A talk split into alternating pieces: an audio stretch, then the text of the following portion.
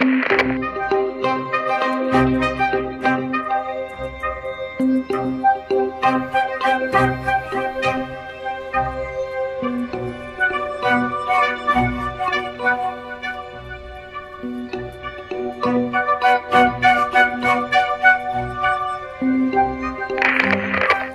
meu amigo, olá, minha amiga, como é que vocês estão? Sejam bem-vindos a mais um episódio onde estudamos o assunto ectoplasma. Neste primeiro momento, estamos estudando um fluido vital chamado ectoplasma. Eu já mostrei um monte de vezes para vocês esse livro, mas uma nova proposta de cura do professor Dr. Mathieu Tubino. Eu não estou dividindo é, de forma diferente os episódios aqui estudados porque eu acho interessante a gente manter esta unidade do jeito que o professor resolveu apresentar. Então eu estou fazendo dessa maneira. Você viu que no episódio anterior foi bem curtinho sobre é, com, como se parece né, uma pessoa que tem acúmulo de ectoplasma. Hoje nós vamos ver os aspectos genéticos. Olha só. Ih, gente, não está dando certo no chroma aqui. Aspectos genéticos. Aproveito para mostrar para vocês, olha que bonita essa imagem aqui atrás, né? Muito legal. Para quem está ouvindo, não está vendo, mas força na imaginação que eu tenho certeza que você consegue. Vamos então, sem demora, para o nosso capítulo de hoje. Lembrando que é o professor Matia Tubino sempre que está falando em primeira pessoa. Já observei muitos casos de sintomas de ectoplasma acumulado em diferentes pessoas dentro de uma mesma família. Olha que interessante. Inclusive, no que se refere à aparência delas, é muito comum que aquelas que se enquadram no tipo característico serem as que mais acumulam. Tipo característico é, como ele disse no, no episódio anterior, palidez. Ora, sabemos que a contribuição da genética é fundamental para a determinação dos caracteres físicos de um indivíduo, incluindo sua aparência. Assim, podemos concluir que os caracteres genéticos do indivíduo devem ser importantes na sua capacidade de acumular ectoplasma e talvez também na de produzi-lo. Lembrando sempre que ectoplasma é um produto do corpo humano, né? não tem nada de, de sobrenatural nisso, que é gerado com alimentação e excretado em todas as formas que a gente tem, na respiração, é, que mais? No, no, gente, deu um branco, é na respiração, no, em todas as formas da gente excretar no suor, né? no xixi, no pum, no, no cocô, enfim, onde a gente excreta o que sobra dos alimentos, a gente excreta o que sobra do ectoplasma também. Só que tem gente que acumula. Não tem gente que tem prisão de ventre, tem uns problemas? Tem gente que acumula o ectoplasma. Já tive a oportunidade de examinar vários casos nos quais avó, filha e neta tinham sintomas de acúmulo de ectoplasma. Em um dos últimos casos que verifiquei, apenas poucos dias antes de escrever estas páginas, a avó, inclusive, tem se tratado de uma tosse crônica desde a adolescência com o método da medicina tradicional, mas sem sucesso. Além disso, apresenta dores nas pernas, para o que não tem encontrado alívio. Olha que interessante, né? Outro caso é o de uma família que professa uma religião protestante. Na sua casa ocorriam vários fenômenos físicos, a ponto de mãe, pai e filha dormirem juntos no mesmo quarto, por medo. Com eles dormia também um nenê que havia sido adotado além de diversos sintomas de acúmulo de ectoplasma comuns em todos eles, exceto no menininho, um fato importante por eles narrado, narrados é o que segue. Olha que interessante. Esta família morava num sobrado onde era comum ouvirem, principalmente à noite, alguém discando o telefone no andar de baixo.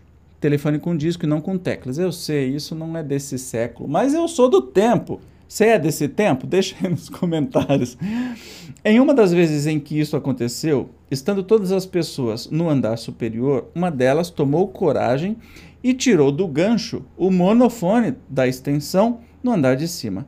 Ao colocá-lo no ouvido, não escutou nada, isto é, nem o sinal de linha disponível, que seria normal num caso como este, ou o ruído de ocupado, também normal quando o telefone está muito tempo fora do gancho. A pessoa recolocou o aparelho na base da extensão e todos ficaram esperando ansiosos. Após algum tempo, ouviram, vindo do andar de baixo, um clac, indicando que o telefone havia sido colocado no gancho. Ao pegar em seguida, o aparelho da extensão ele apresentava então sinal de linha. Depois que a família começou a liberar ectoplasma no centro espírita, segundo, seguindo o tratamento indicado, o fenômeno desapareceu. Tais observações, mais uma vez, levam-nos a identificar o ectoplasma como algo, de certo modo, material, uma vez que a sua produção no organismo humano parece ser influenciável por aspectos genéticos. Né? Neste caso específico, que sumiu com o tratamento, o que que sumiu? Primeiro que o menininho não tinha, né? Eram só da mesma família que tinha o acúmulo do ectoplasma. O, por que que o efeito sumiu? Porque a dimensão, não precisa nem falar de espírito. Os seres vivos das outras dimensões utilizam-se do ectoplasma, que é um material manipulável por eles, né? produzido somente pelos vivos, né? os físicos como nós, mas pode ser manipulado pelos seres de outras dimensões, chame de um mundo espiritual, universo paralelo, quarta dimensão, quinta dimensão, enfim. Então, nesse caso, é, como os três produziam e acumulavam ectoplasma, tinha ectoplasma abundante nessa casa. E aí, e eles já tinham medo. Aí os espíritos faziam o que queriam né? Os seres de outras dimensões faziam o que queriam, como no caso aí de é, discar, utilizar o telefone discado. Olha só que interessante. E quando se pegava a extensão lá em cima, não tinha sinal nenhum.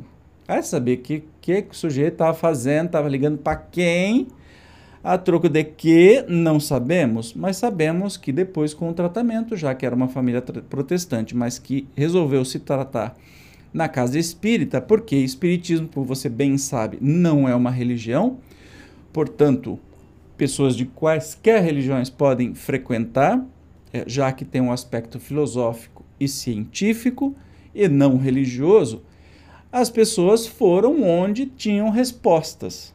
Tinha tratamento e tinham respostas, já que na igreja eles não iriam encontrar e estavam com medo.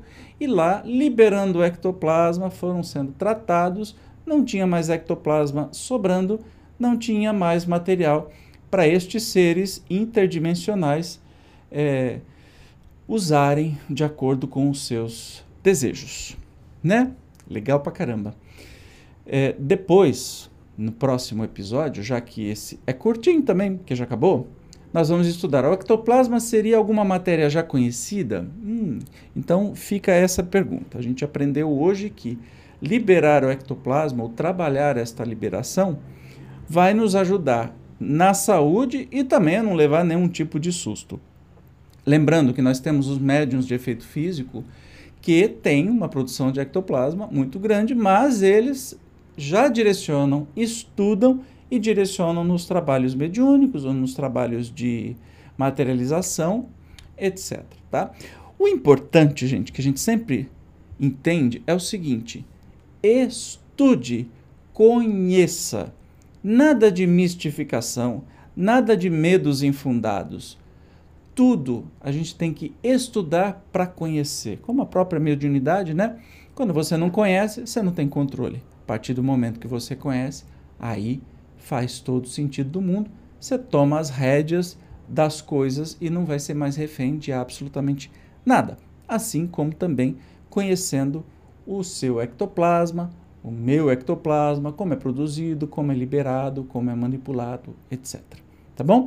Então, no próximo a gente vai é, descobrir se o ectoplasma já é alguma matéria conhecida. Como sempre, eu te espero e já te agradeço o carinho da participação, da audiência ou da vidência, já que tá, quem está assistindo o vídeo está tendo vidência, quem está no podcast está tendo audiência. dessa série. Obrigado pelo carinho. A gente se encontra no próximo episódio. Tchau, até mais.